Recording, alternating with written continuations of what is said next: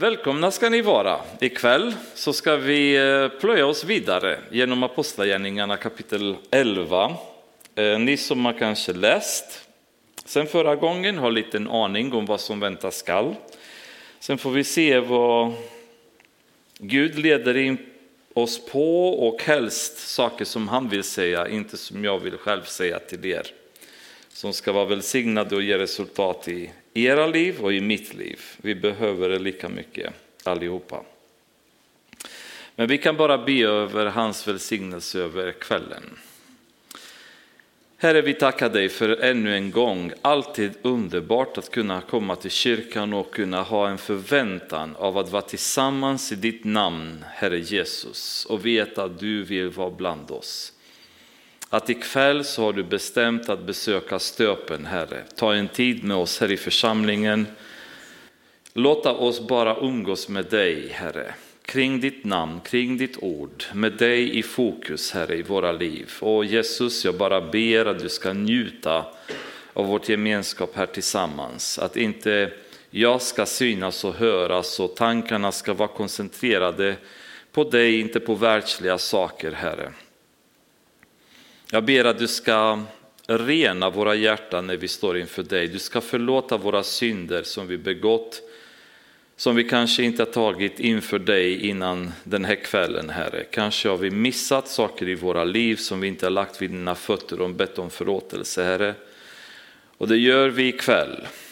Vi kommer inför dig och ber om förlåtelse för allt som vi kan ha gjort, sagt eller tänkt.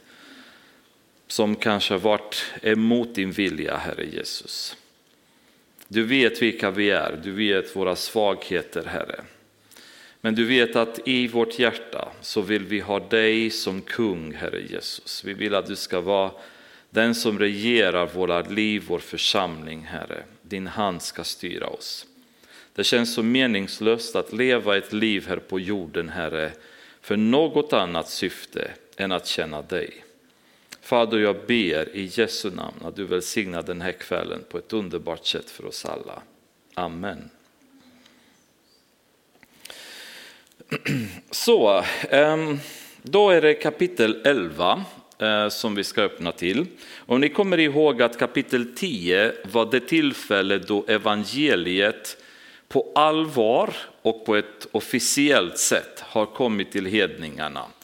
Innan kapitel 10 så har det primärt varit judarna, eller som vi kallade samarierna, kanske halvjudarna, som var i fokus.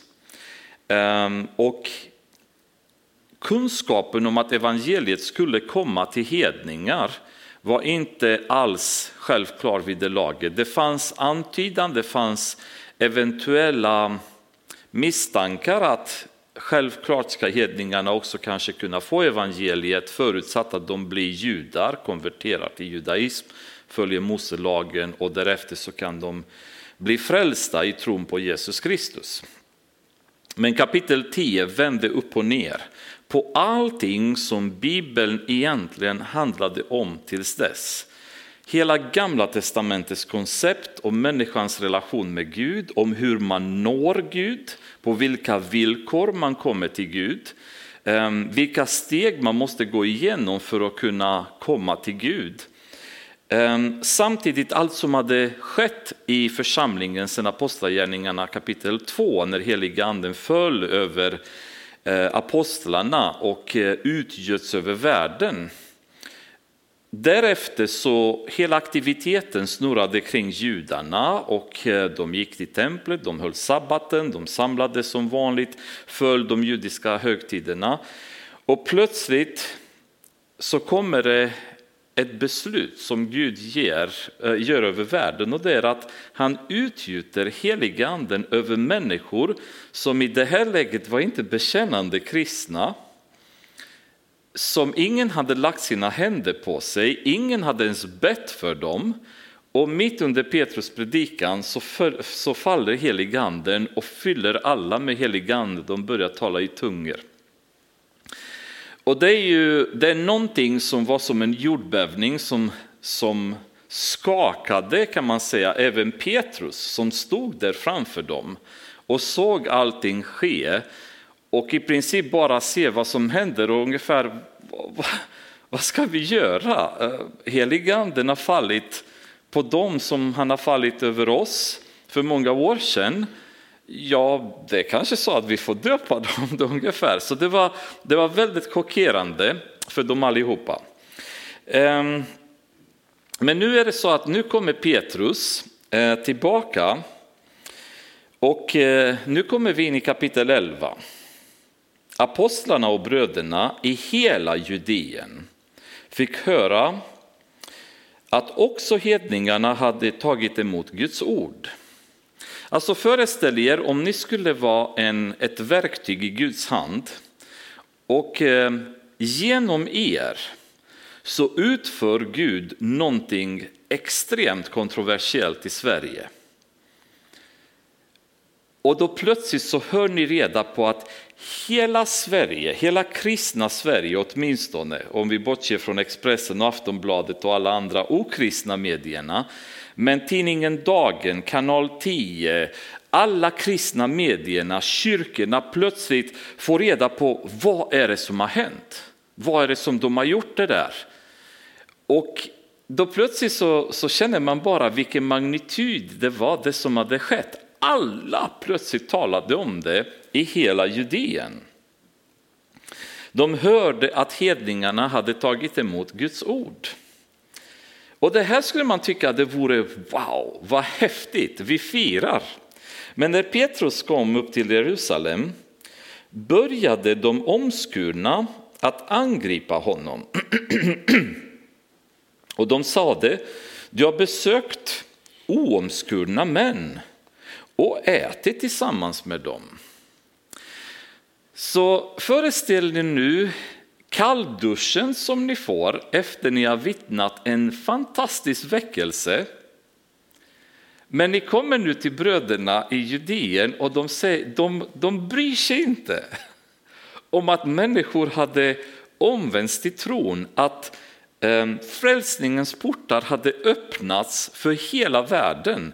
Att Guds plan som var designat och tänkt före världens begynnelse kom nu till uppfyllelse. Men deras problem är att Petrus hade ätit med de oomskurna. Hur tänkte du Petrus, vet inte du att det är en synd för en jude att umgås med en hedning? Att gå in i deras hus, att äta ihop med dem. Och anledningen till att, att äta var så problematiskt därför att i den ehm, judaiska kulturen, att äta mat med någon betyder att du blir samma kropp med den personen. Man delar på samma mat som man tar in och då blir man ett med varandra. Så att äta mat det var en väldigt stark gemenskap som inträffade mellan människor när de åt tillsammans. Av den anledningen så vägrade en jude äta mat med en hedning. Man ville inte bli ett med en människa som inte trodde på Gud. Och då satt Petrus och åt med de här människorna och det var deras problem. De hakade sig fast på en, en lagdetalj och missade hela bilden att vad det egentligen hade skett. Att väckelsen, frälsningen, hade kommit till hela jorden.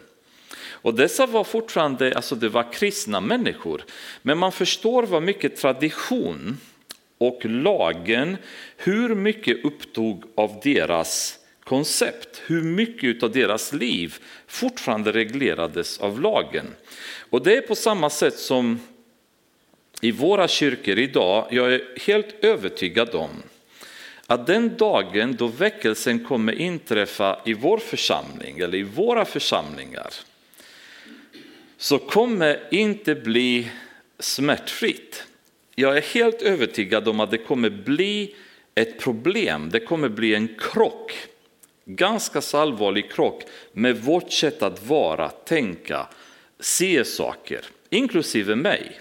Jag är helt övertygad att jag kommer ha problem med väldigt mycket som kommer hända och jag kommer behöva strida med mig själv för att se var heliganden leder, bortsett från de omständigheter som jag skapat som mina tankebanor och tankestrukturer. Och ännu farligare än de bibliska tankevanorna vi har, det är de traditioner vi har. Jag kommer ihåg Ehm, jag såg en dokumentär som jag skulle ehm, jättegärna uppmana er att se om the Jesus People Movement på 70-talet i USA. När det kom en väckelse, eh, jag tror det heter Harvest, den dokumentären. En väckelse som kom i ehm, en liten församling på 16 medlemmar, tror jag de hade på den tiden, som heter Calvary Chapel. Och Plötsligt så var det på, grund, på den tiden då hippiefolket vandrade runt hela södra Kalifornien och det var LSD och det var knark och det var ehm, sex, drugs and rock and roll och det var liksom promiskuöst leverne och så vidare. Och eh, genom ehm, Guds beslut helt enkelt, utan att pastorn i församlingen, när församlingen gjorde någonting annorlunda direkt, så plötsligt blev en väckelse. Och de här hippieungdomarna började strömma in till den här lilla församlingen. Och föreställ er vår församling här, ganska snyggt, städat, välordnat och vi sköter det snyggt. Och så kommer de här invaderande i kyrkan, barfota, smutsiga eh, och medlemmarna fick panik. Liksom. Vad hände? De smutsar ner våra matta. Och så här kan det inte vara. Alltså det, börjar, det bryter mot allt. Och hur, hur ser de ut? Liksom? De långhåriga och de är konstiga kläder och det ser ut som hejsan. Så här kan man inte se ut som kristen. Och det blev bara sådana krockar som de hade väldigt svårt att acceptera, de här människorna. Och de såg inte det som de facto hände, det är att människor som var fullständigt förlorade, som hade knarkat sönder sina hjärnor, som hade levt på gatan, som hade levt i djup synd, plötsligt fick en längtan efter Jesus och kom till kyrkan. Så till slut fick pastorn i församlingen fick ingripa och sa om priset. Om problemet med att de här människorna kommer till kyrkan det är att de smutsar ner mattorna, då river vi bort mattorna ur kyrkan. Liksom. Och det, det, tyckte jag det blev som en, ett motto därefter, att vi river bort mattan ur församlingen. När människorna söker Jesus, då måste vi bortse från våra traditioner och våra strukturer och våra regler och vårt sätt att se på saker och ting. Utan vi måste se det som har hänt. Det är att människor med hungrigt hjärta söker sig till Gud. Och det är sällan det inträffar. Så det är tragiskt när en sån, sån tillfälle missas på grund av församlingarnas stelhet i hur de tänker och beter sig. när jag var på gymnasiet så när jag var 16 år började jag evangelisera mina klasskamrater. Då. Och det, I två år har jag inte vågat prata om min tro och bett och bett och bett till Gud att han skulle ge mig kraft och ge mig möjlighet så att någon gång ska jag kunna våga. Eh, problemet i mitt fall var att jag var väldigt stökig och var en av bråkstakarna i, klassen. Och att, att prata om Guds tro med det beteende, det gick inte ihop. Det har liksom krockat ganska så ordentligt. Så under en lång period så slutade jag hålla på med det jag gjorde utan att säga någonting till någon, utan blev bara en helt annan människa och klasskamraterna trodde att jag blivit galen. Vad hände? Jag sa ingenting till någon, bara totalt la av med allt jag höll på med. Och sen blev det tillfälle då jag kunde börja evangelisera och så ehm, det bara fortsatte därefter. Så det, det var ett arbete med bön och evangelisation och bön och evangelisation. Och en av mina klasskamrater, en tjej, hon blev väldigt tagen och eh, väldigt intresserad av tron. Problemet var att hennes mamma var djup, djupt ortodox i ortodoxa kyrkan i Rumänien som tyckte att du ska inte gå till baptistkyrkan för de är galningar och förbjöd henne att gå dit. Men hon hade en jättelängtan, hon ville till kyrkan så i Rumänien så hade kvinnorna alltid klänningar när de var i kyrkan. Och ehm, då visste hennes mamma att varenda gång hon tog på sig klänning så gick hon till kyrkan och var på henne hela tiden och, och bråkade med henne. Så för att hennes mamma inte ska förstå att hon gick till kyrkan så tog hon på sig jeans, för då trodde mamman att hon gick på disco. Och då sa hon ingenting, men i själva verket så kom hon till kyrkan. Och jag blev jätteglad som följde med på mötena och var väldigt brinnande och växte i tron. Och en dag efter ett möte tog slut i kyrkan så kom en broder, tog tag i hennes ögla på jeansen och drog i öglan och säger Du vet att en kvinna inte ska gå i manskläder, säger han till henne. Alltså jag var på väg att strypa honom. Jag kände att jag hade slitit så för att få den här människan till kyrkan och kunna lära känna Jesus och vad hon har genomgått för att ta sig till kyrkan. Alla konflikter med sin familj, alla, all, all pris som hon har fått betala för att överhuvudtaget kunna komma till kyrkan. Och hans problem var att de gick i jeans. Och det bara kände, vad håller vi på med? Har vi förlorat ehm, prioriteten i våra liv så att vi blivit fast i traditioner och har stängt möjligheterna för heliganden att kunna pressa igenom och utföra det verk som han vill utföra därför att vi har reglerat honom så pass mycket så det finns ingen mer frihet för honom att agera. Och det här är ju den sitsen som församlingen befann sig i. De levde fortfarande i djupt inrotade gammaltestamentaliska regler och mentaliteter och de hade fortfarande inte fått ihop och förstått.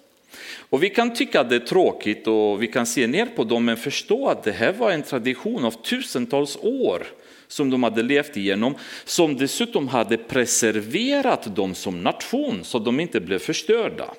Så det var en god sak som det var menat för under en period, men nu hade Jesus bestämt något annat.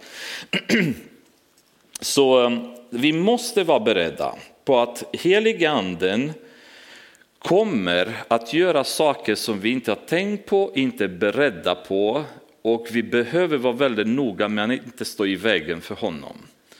Eh, det tror jag är väldigt viktigt. Aldrig stå i vägen för heligande. Det behöver inte att vi inte behöver ifrågasätta det som sker. Kolla så det är bibliskt, söka Gud och få svar. För det finns väldigt mycket galenskap som händer, händer i världen under heligandens paraply. Men när heliganden verkar, då måste vi gå åt sidan och låta honom bara svepa förbi. Då. De var på Petrus alltså, alltså och ifrågasatte varför han hade ätit med dem. Men då svarar Petrus i vers 4 och säger, Petrus förklarade då, då steg för steg vad som hade hänt. Och nu går vi igenom nästan hela berättelsen av kapitel 10 på nytt. Då. Jag befann mig i staden Joppe och medan jag bad kom jag i hänryckning och fick se en syn. Något som liknade en stor linneduk kom ner Fäst i sina fyra hörn sänktes den ner från himlen och kom till mig. När jag noga såg efter fick jag se jordens fyrfota djur, både vilda och tama och kräldjur och himlens fåglar.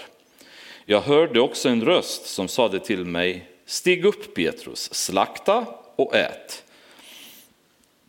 Jag svarade nej, nej herre, något oheligt eller orent har aldrig kommit i min mun. För andra gången talade en röst från himlen. Vad Gud har förklarat för rent ska inte du anse vara orent. Detta hände tre gånger och sedan drogs allt sammans upp till himlen. Och se, just då stod tre män utanför huset där vi var. De hade skickats till mig från Caesarea. Anden sade till mig att jag skulle följa med dem utan att tveka. Så det var en, en, en befallning som heliganden hade gett Petrus, följ med dem utan att tveka. Ifrågasätta inte, lägg inte dina åsikter emellan, jag är inte intresserad av vad du tycker och vad du vill, följ med dem. De sex bröderna här följde också med mig, så han hade haft med sig vittnen som hade följt med, sex andra bröder. Och vi gick in i mannens hus. Han berättade för oss hur han hade sett ängeln stå i hans hus och säga skicka bud till Joppe och hämta hit den Simon som kallas Petrus. Han ska tala till dig och genom de orden ska du bli frälst, du och hela din familj. Och när jag började tala föll den helige ande på dem alldeles som på oss under den första tiden. Då kom jag ihåg vad Herren hade sagt Johannes döpte med vatten, men ni ska döpas i den helige Ande. Om nu Gud gav dem samma gåva som han gav oss när vi hade kommit till tro på Herren Jesus Kristus, vem var då jag att jag skulle kunna hindra Gud. Och det är, det är så fantastisk fråga här som Petrus ställer och det är vem är jag att hindra Gud? Hur kan jag någonsin ställa mig i vägen för någonting som Gud vill göra? Och det är,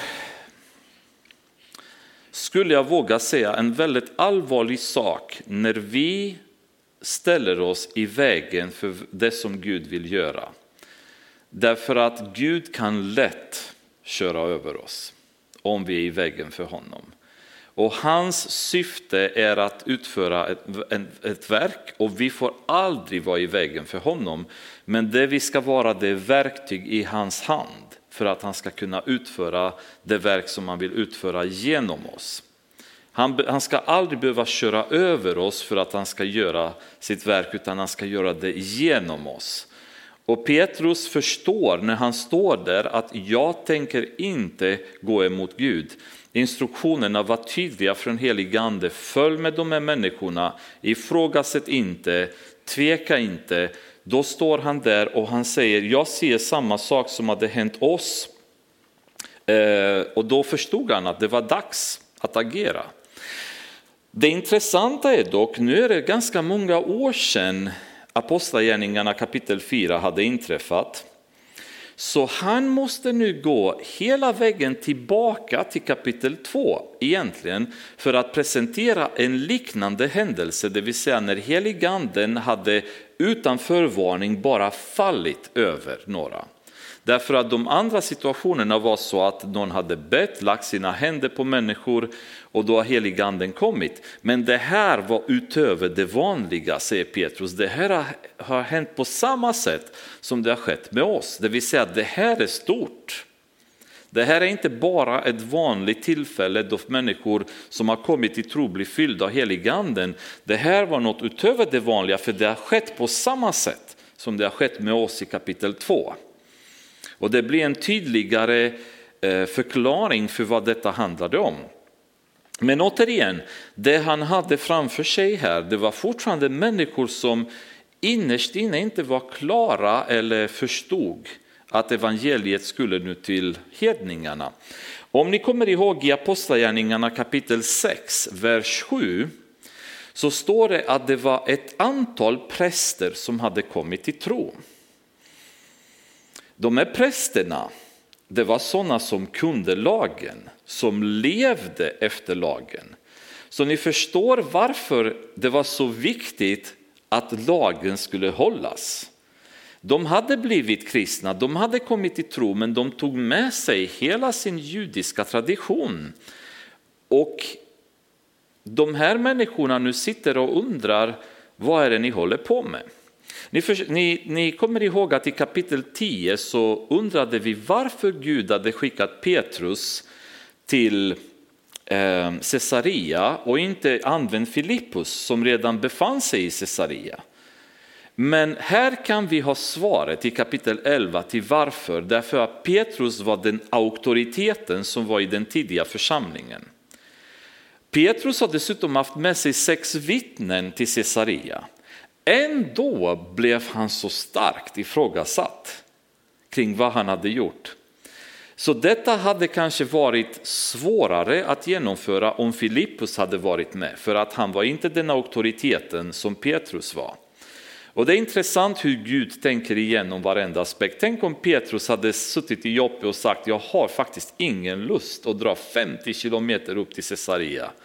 Jag hänger här vid havet i garvarens hus för det är fin utsikt och solen lyser och jag har det så gött.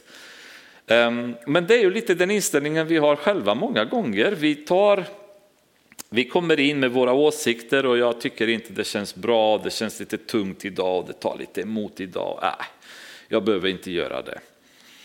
Det, det är sådana saker, alltså ni kommer ihåg, vi pratade i kapitel 10, det var en dag som vilken annan dag, ah, dag som helst där Gud har bestämt att evangelien skulle till hedningarna. Tänk en dag om Gud säger till mig, åk dit eller sitt på den bussen eller prata med den där människan som sitter där. Och jag bara känner,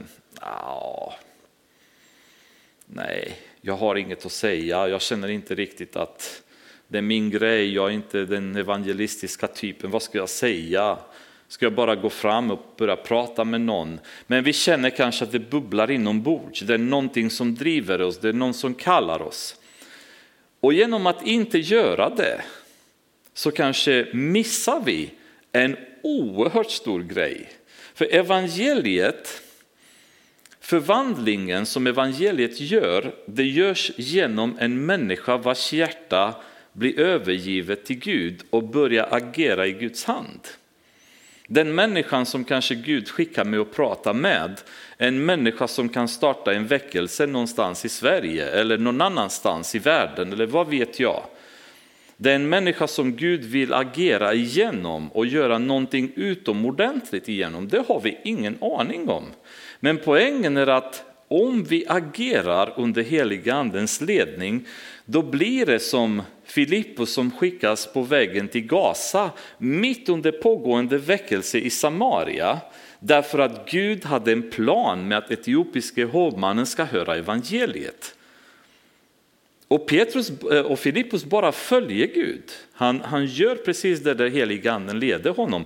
Och det som är väldigt häftigt om man tänker efter Filippus fall, om vi går tillbaka till kapitel 8.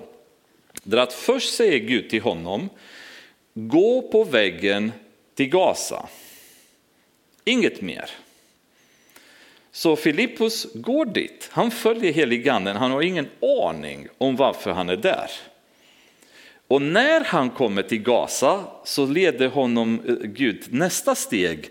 Gå för det går en, en vagn, gå och prata med honom. Vi vill oftast veta Guds plan. Alltså om jag, ska, om jag ska gå dit, då vill jag veta Gud, vad har du planerat med mig? För jag tänker inte bara dra, utan att ha en aning om när, vem, var, vad ska jag göra där, hur ska jag planera? Men så jobbar inte Gud, utan han skickar oss oftast ett steg i taget så att vi går permanent i tro. Vi är permanent beroende av honom, för så fort vi får hela planen, då skjuter vi bort undan Gud och vi tar det på oss själva. Det här löser vi, nu har vi tydliga planer på hur vi ska gå tillväga och lösa problemet. Men Gud leder oss ett steg i taget så att vi permanent är beroende av hans ledning. Nu är jag i Gaza, vad ska jag göra nästa gång?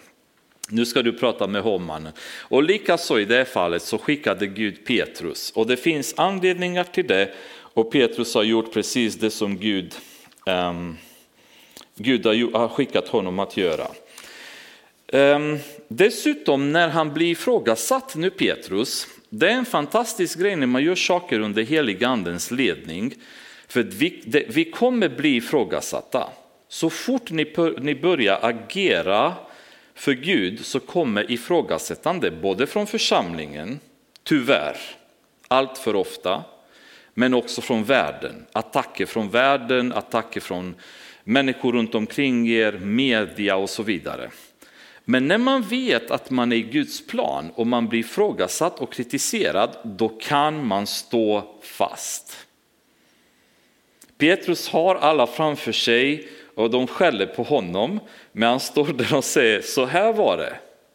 Och vad skulle jag annars ha gjort? Ska jag sätta mig i väggen för heliganden tror ni? Nej, det tänker jag inte göra. Han visste att han hade gjort rätt. Han hade inga problem att stå framför dem. Han hade inga problem att, att fejsa kritiken som han fick från dem därför att han visste att han hade gjort rätt. Det var klart och tydligt att det som hade skett där, det var Guds vilja till punkt och prick. Och det ger oss ett förtroende att möta förföljelse, möta kritik, möta motstånd när vi vet att vi är i Guds vilja. För vi kommer att bli ifrågasatta. Eh, och som sagt, allt för ofta så sker det i församlingen, allt för ofta utav de människor som är mer kötsliga kan man säga i församlingen. När man gör någonting andligt under helig andens ledning det är oftast de människor som sällan är i kyrkan, som sällan är aktiva, intresserade, som plötsligt vaknar till liv och har åsikter och kritiserar och vill besluta emot och vill stoppa och vill göra något annat. Det är en klassiker, alltid. Så fort Gud vill göra någonting i en församling, det är människorna som man inte har sett på flera år som plötsligt poppar upp Och de ska plötsligt vara med och bestämma därför att deras kött blir provocerad av heliganden. Heliganden och vårt kött de går alltid emot varandra. Det blir ingen god, mysig relation mellan köttet och anden. De är i permanent strid med varandra. Så så fort anden börjar verka, då kommer köttet protestera. Och sen kommer förföljelsen utifrån oftast, där medierna kanske kommer skriva illa och kommer ifrågasätta och kommer hitta på lögner och så vidare. Men då vet man att man har gjort rätt, man behöver inte backa. Man behöver inte vara rädd.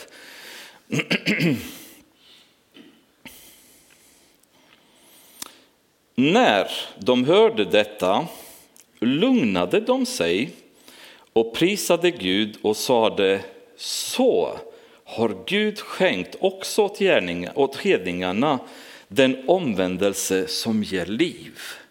Nu öppnas deras ögon och känner bara att wow, så nu har Gud öppnat portarna som har gett oss frälsning, har gett oss liv, också för hedningarna.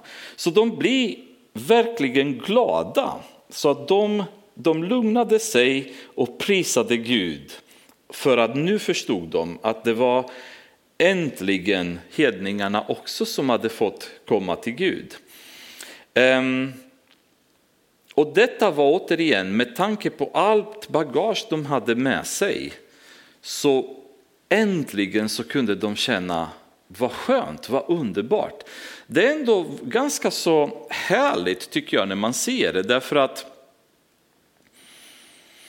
det är viktigt i församlingen när vi resonerar med varandra. Vi har oftast olika åsikter om saker och ting.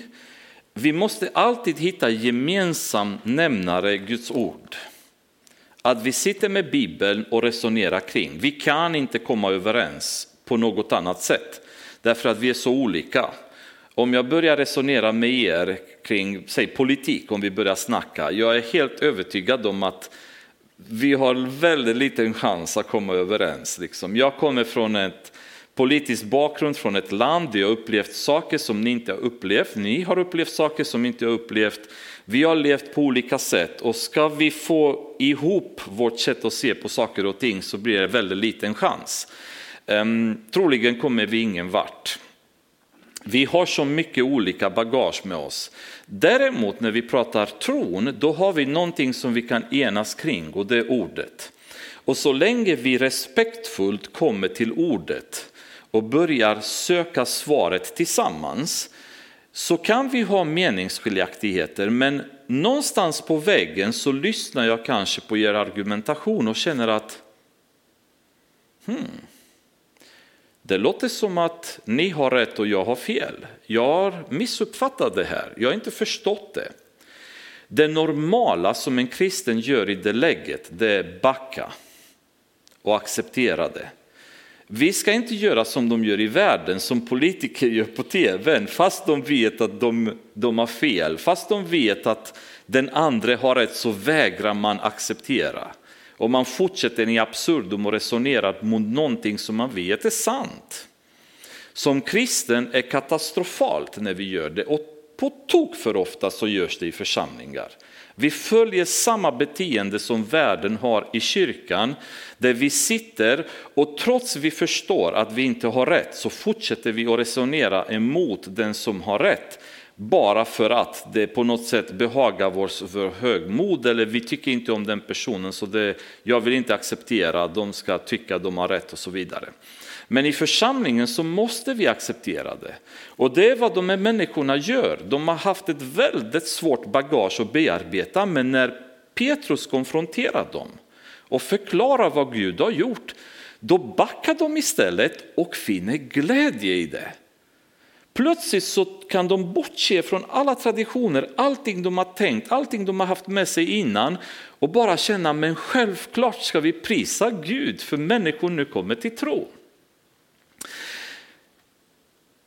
I Romarbrevet 14, vers 1, det står acceptera varandra utan betänkligheter. Att kunna bara vara välkomnande och acceptera varandra utan betänkligheter. Det är ju ett annat sammanhang versen kommer, men jag gillar väldigt mycket tanken bakom det.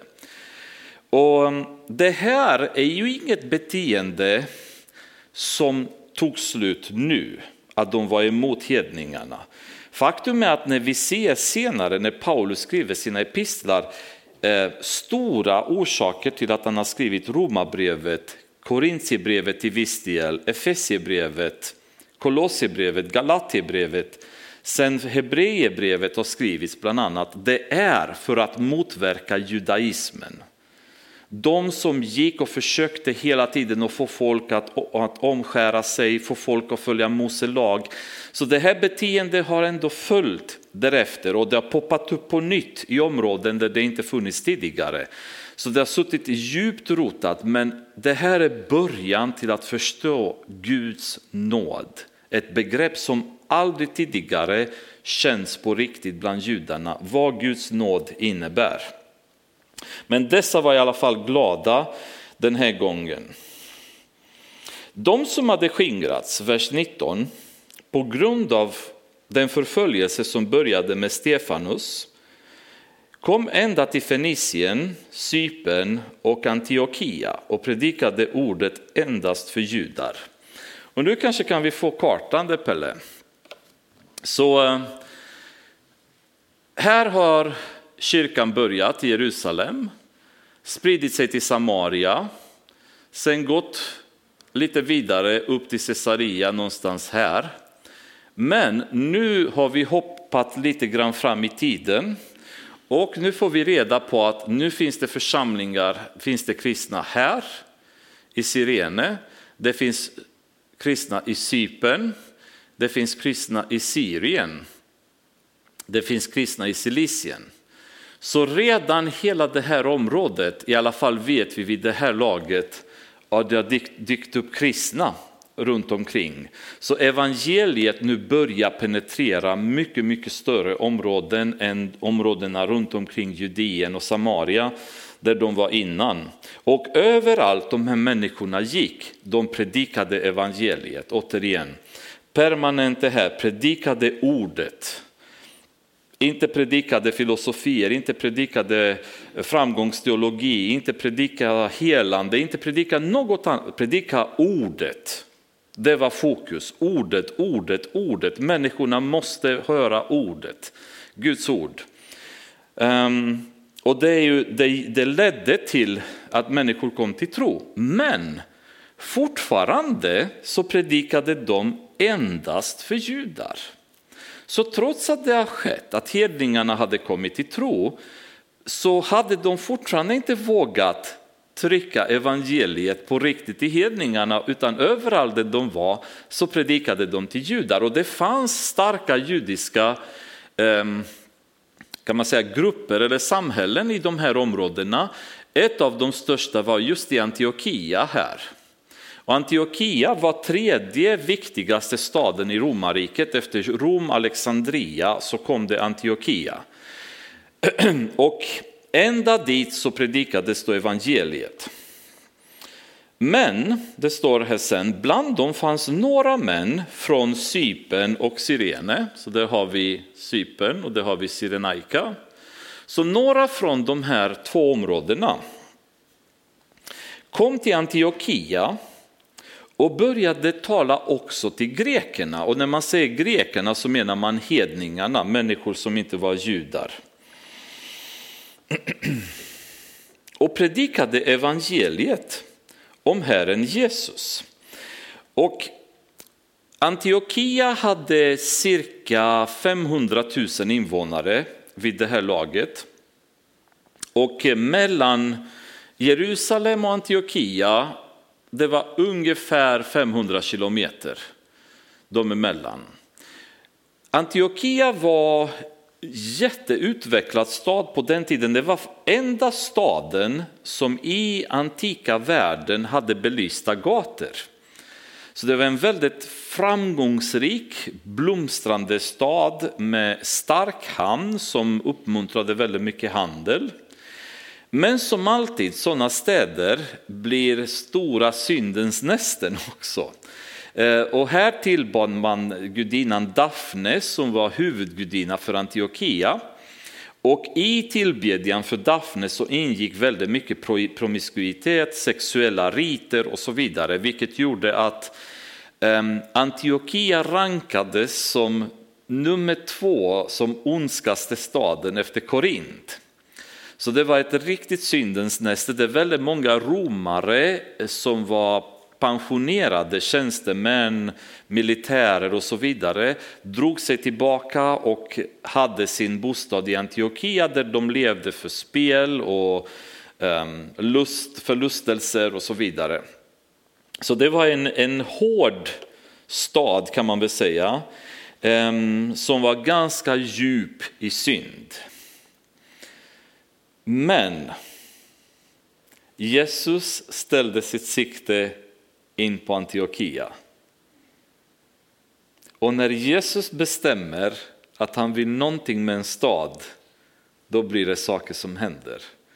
Han bestämde att han ville få evangeliet till den här staden. Och några män, och här är det häftiga, inga apostlar, inga diakoner, utan några vanliga kristna män från Cypern och Cyrenaika bestämmer sig att gå in i Antiochia och mot alla odds och mot alla regler vid den tiden bestämmer sig att ta evangeliet till hedningarna.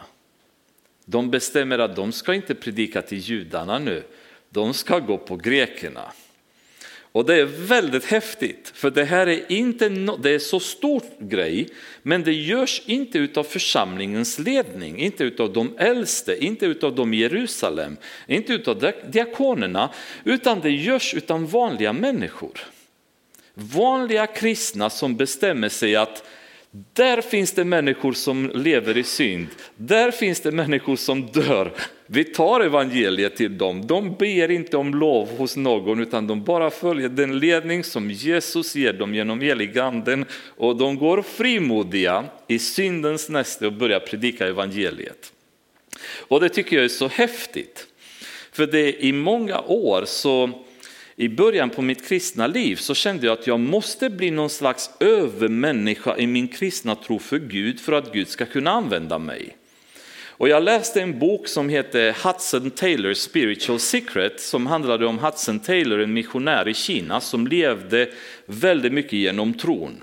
Han bad aldrig människor om pengar, han bad aldrig någon om något, han hade barnhem där, väldigt mycket arbete och varenda gång han behövde något så bad han till Gud. Och Gud mirakulöst gav honom hjälp många gånger. Och jag läste den boken och för mig det var som att bara wow, liksom, tänk att kunna leva ett sånt liv. Jag sa till en tjej i församlingen då att eh, tänk att få kunna bara ha ett liv som, eh, som Hudson Taylor hade och leva på det sättet. Och då tittade hon på mig som att det var självklart att säga men du kan också göra det. Har, har han kunnat så kan du också det. Och det bara föll över mig, då var jag 17 år gammal och föll över mig att ja, det kan jag också. Och har han kunnat så kan jag också. Och då bestämde jag mig själv att jag ska inte heller be människor om pengar och fick för vana att varenda gång jag behövde pengar så bad jag till Gud, ville ha hjälp och såg honom ingripa på fantastiska sätt och mirakulösa sätt och hjälpa mig och leda mig framöver. Och det är ju det är ju uppmuntrande för oss att veta att det handlar inte så mycket om vår mognadsstadium eller hur häftiga vi är och hur kända vi är inom kristendomen. Det handlar om villigheten av att ställa oss i heligandens hand och bli nyttjade. Och de här killarna de bara drog från Cyrenaika, från Cypern, vi drar till Antiochia och bara vi går till grekerna och börjar predika evangeliet. Och det, det hände saker. Um, jättehäftigt. Det, det leder till att de har börjat predika till grekerna och Herrens hand, vers 21, var med dem och ett stort antal kom till tro och omvände sig till Herren. Ryktet om detta nådde församlingen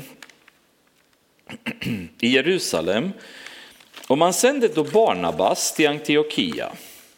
När han kom dit och såg vad Guds nåd hade uträttat blev han glad och uppmanade dem alla att hålla sig till Herren av hela sitt hjärta. Och församlingen i Jerusalem de hade fortfarande den andliga kontrollen, auktoriteten över kyrkan. Så nu hör de att oj, det hände grejer i Antiochia. Och det är så, så roligt vem som skickas upp till Antiochia. Om ni kommer ihåg i kapitel 6 så hade vi en av diakonerna bland de sju valda, där Filippus var en och Stefanus var en. En annan heter Nikolaus och det står där att han var en proselit från Antiochia. Så en av diakonerna i Jerusalemförsamlingen var faktiskt från Antiochia. Men de skickade inte Nikolaus där, utan de skickade Barnabas där. Och Barnabas var själv från Cypern, har vi lärt oss i kapitel 4, slutet av kapitel 4. Och sen var Barnabas också den som tog under vingarna Paulus när han kom till tro, som heter Saulus då. Som var en människa som var väldigt godhjärtat, Barnabas, en varm, en uppmuntrande människa. En integrerad människa. Har ni sett de här människorna i kyrkan som alltid liksom tar alla under sina armar? Goa, snälla, uppmuntrande mot alla. De är så värdefulla i församlingen. De är människorna som alltid bara utstrålar värme. Eh, de tar sig an de nykomna i församlingen, de ser när någon är nere, de ser när någon har, det jobbigt. De är alltid där och hjälper till. Det här kännande hjärtat. Och Barnabas var en sån, vi kommer se det framöver också i Apostlagärningarna, att han var den här gode människan som vill folk väl. Och han skickas nu upp till Antiochia. Och när Barnabas kommer dit och såg vad Guds nåd hade uträttat blev han glad och uppmanade dem alla att hålla sig till Herren av hela sitt hjärta. Så han kom inte dit um, på något sätt så kände, vad håller ni på med? Det här har inte vi i församlingen auktoriserat att ni ska hålla på med det här. Vem har skickat er? Har vi skickat er liksom? I vilket namn håller ni på och härjar här uppe i Antiochia? Vi har inte koll på vad ni håller på med. Vi måste införa en kontroll här så att vi vet vad ni håller på med. Och förresten, vad gör ni med grekerna? Har ni evangeliserat judarna först så som ni skulle ha gjort? Och du vet sådana saker, men inget. Han bara kommer dit och säger, väckelse, underbart. Han är glad, uppmuntrar dem och bara håll er nära Herren. Låt era hjärtan vara fyllda av anden, liksom ungefär det inställningen. Inget mer. Inte regler, klädselregel, organisationsregel, traditionsregler, vilka sånger ni ska sjunga nu, vilka ni inte får sjunga, eh, hur ska ni se ut, hur ska ni bete er, vilka ord ni ska använda. Låt oss gå in i eh, tips och tricks i hur ni kan fortsätta att evangelisera folk och fem steg för att bli kristen som ni kan använda nu. Och det, vi vet bättre i Jerusalem hur de här grejerna funkar. Så nu ska vi lära er också ingenting. Han kommer dit, han ser bara heliganden är igång, han verkar för fullt, människor kommer till tron.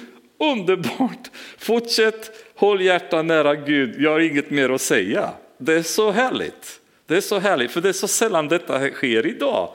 Idag blir man alltid, man vill kontrollera, man vill skapa ett system. Vi vet att det här har funkat för vår församling när vi hade väckelse för 30 år sedan. Så nu kommer vi till er och talar om vad ni behöver göra för att ni ska uppnå den väckelsen och så vidare. Och missa det faktum att väckelsen sker redan. Folk är igång och kommer till tron och blir förändrade. Vi behövs inte. Eh, Gud har redan kontrollen, han sköter det väldigt snyggt då. Och det är väldigt roligt att han han, I princip den enda uppmaningen var det bara se till att ert hjärta tillhör Herren.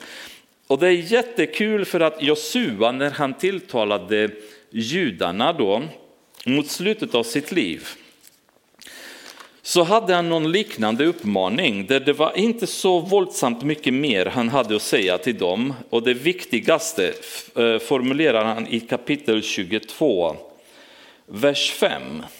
Josua kapitel 22, vers 5. Då säger han Men var mycket noga att hålla fast vid och följa de bud och den lag som Herrens tjänare Mose har gett er, så att ni älskar Herren er Gud. Vandra på alla hans vägar, iaktta, iaktta hans bud, håll er till honom och känna honom av hela ert hjärta och av hela er själ. Vad mer kan man kräva? När en människa känner Gud med hela deras hjärta, med hela deras själ, när deras hjärta tillhör Herren, vi behövs inte mer. Då börjar Herren styra deras hjärta. Då börjar han leda dem. För att Franciscus av Assisi sa, älska Gud och gör vad du vill. Och det tycker vi är jättemärkligt, för vi får inte göra vad vi vill. Men vi kommer aldrig vilja något annat än det Gud vill när vi älskar honom. När vårt hjärta tillhör honom så vill vi inte något annat. Ni har hört den här, den här, den här versen som säkert har gett er väldigt mycket dåligt samvete genom åren och fått er att känna er dåliga och det är att om ni har tro som ett litet senapskorn, då kan ni flytta berg. Och ni har säkert tänkt på vad dåliga vi är.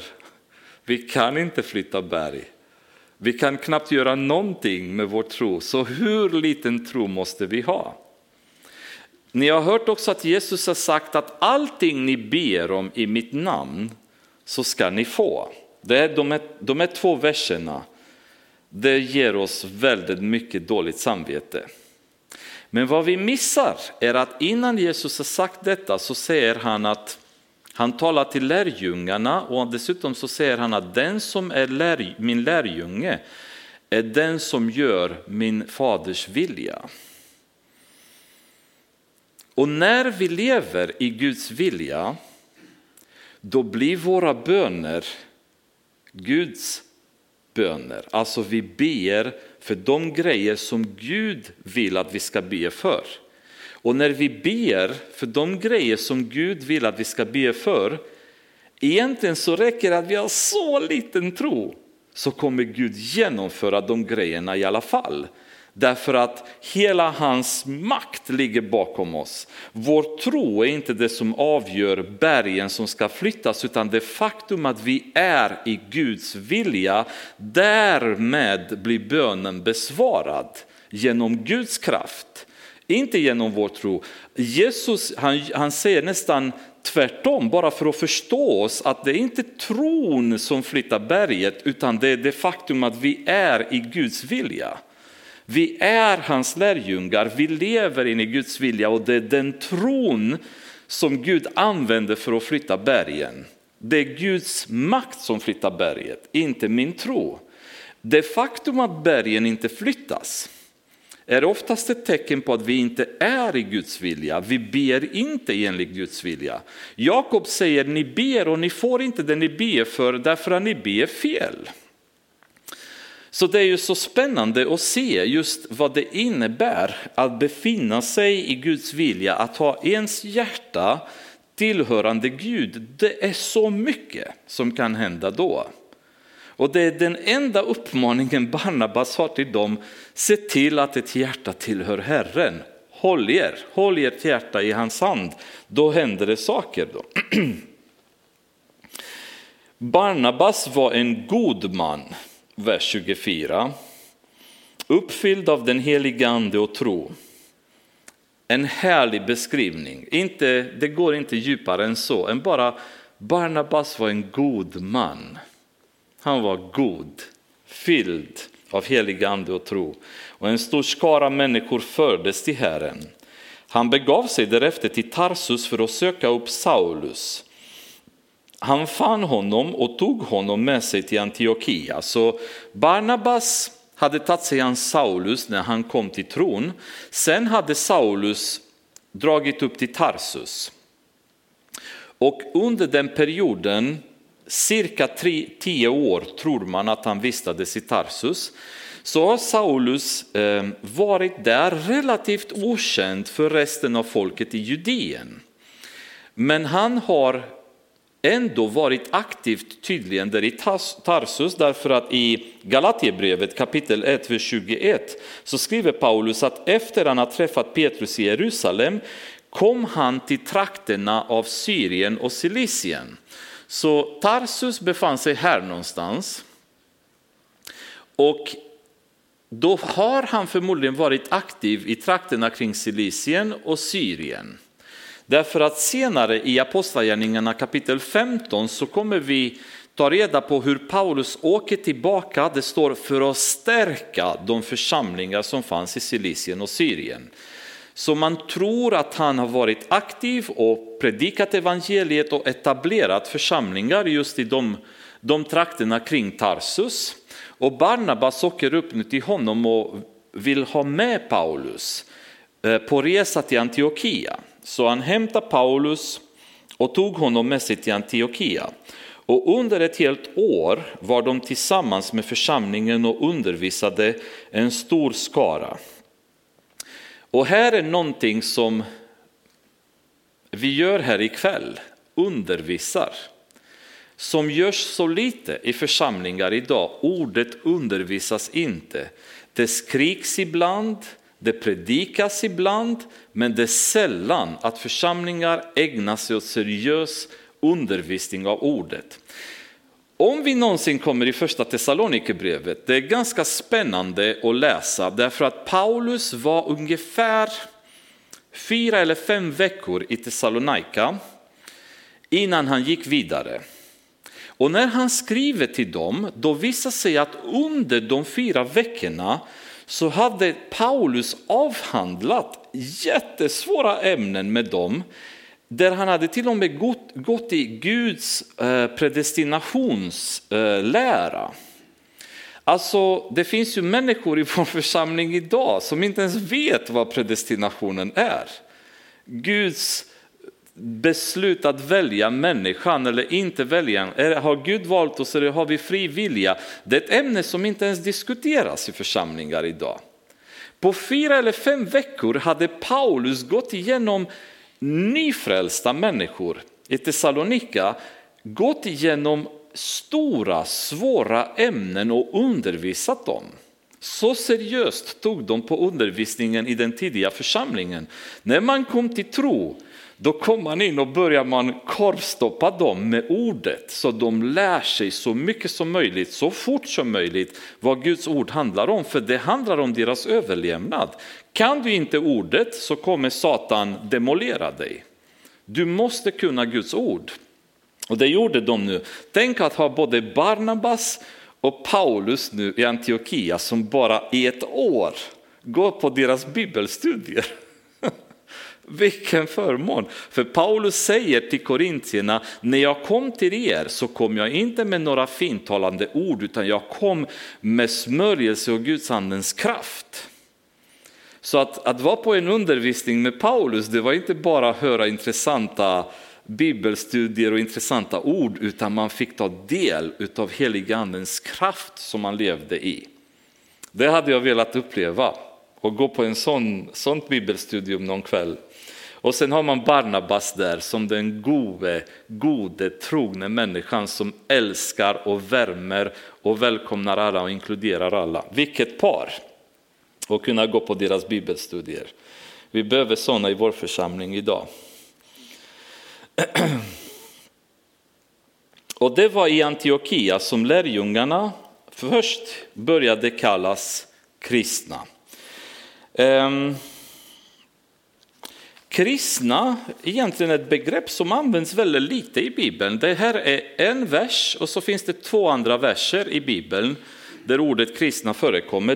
Den andra är i Apostlagärningarna 26 och 28 och sen den, tre, den, ehm, den första och, och, och sen den andra i första Petrusbrevet 4 till 16.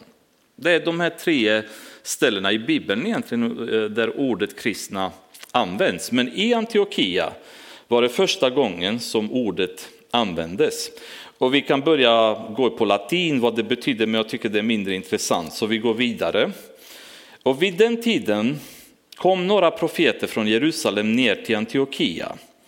En av dem, som hette Agabus, trädde fram och genom ande förutsade han att en svår hungersnöd skulle komma över hela världen.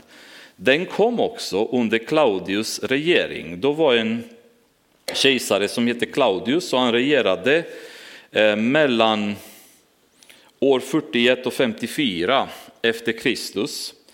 Och ehm, år 45 ungefär så var det en, en svält som kom över Judeen som slog väldigt hårt. Han, tydligen under hans, hans period, regeringsperiod så har det varit tre olika svältperioder men år 45 tydligen var den som drabbade Judeen ganska hårt. Då. Och genom en profet så informerar Gud folket där uppe att det kommer bli tufft för dem dem i Judeen. Så det som hände nu, då beslöt lärjungarna att var och en skulle skicka så mycket han kunde till hjälp åt bröderna som bodde i Judeen. Det här gjorde de också, de sände hjälpen med Barnabas och Saulus till de äldste. Och ehm, här så tycker jag det blir väldigt god känsla därför att det finns väldigt mycket misstänksamhet bland judar fortfarande kring hedningar som kommer till tro. Men det är ganska ödmjukande och samtidigt ögonöppnande när du är vid nöd. När man har konflikt med en människa eller när man ogillar en människa. Men den människan kommer till dig när du befinner dig i nöd och hjälper dig då försvinner alla fördomar du har. Och det här blir en väldigt underbart sätt för hedningarna och judarna att tillsammans nu som Jesu Kristi barn och kunna samarbeta med varandra. De har fått evangeliet via judarna. De ger hjälp nu till judarna som befinner sig i kris i Judeen.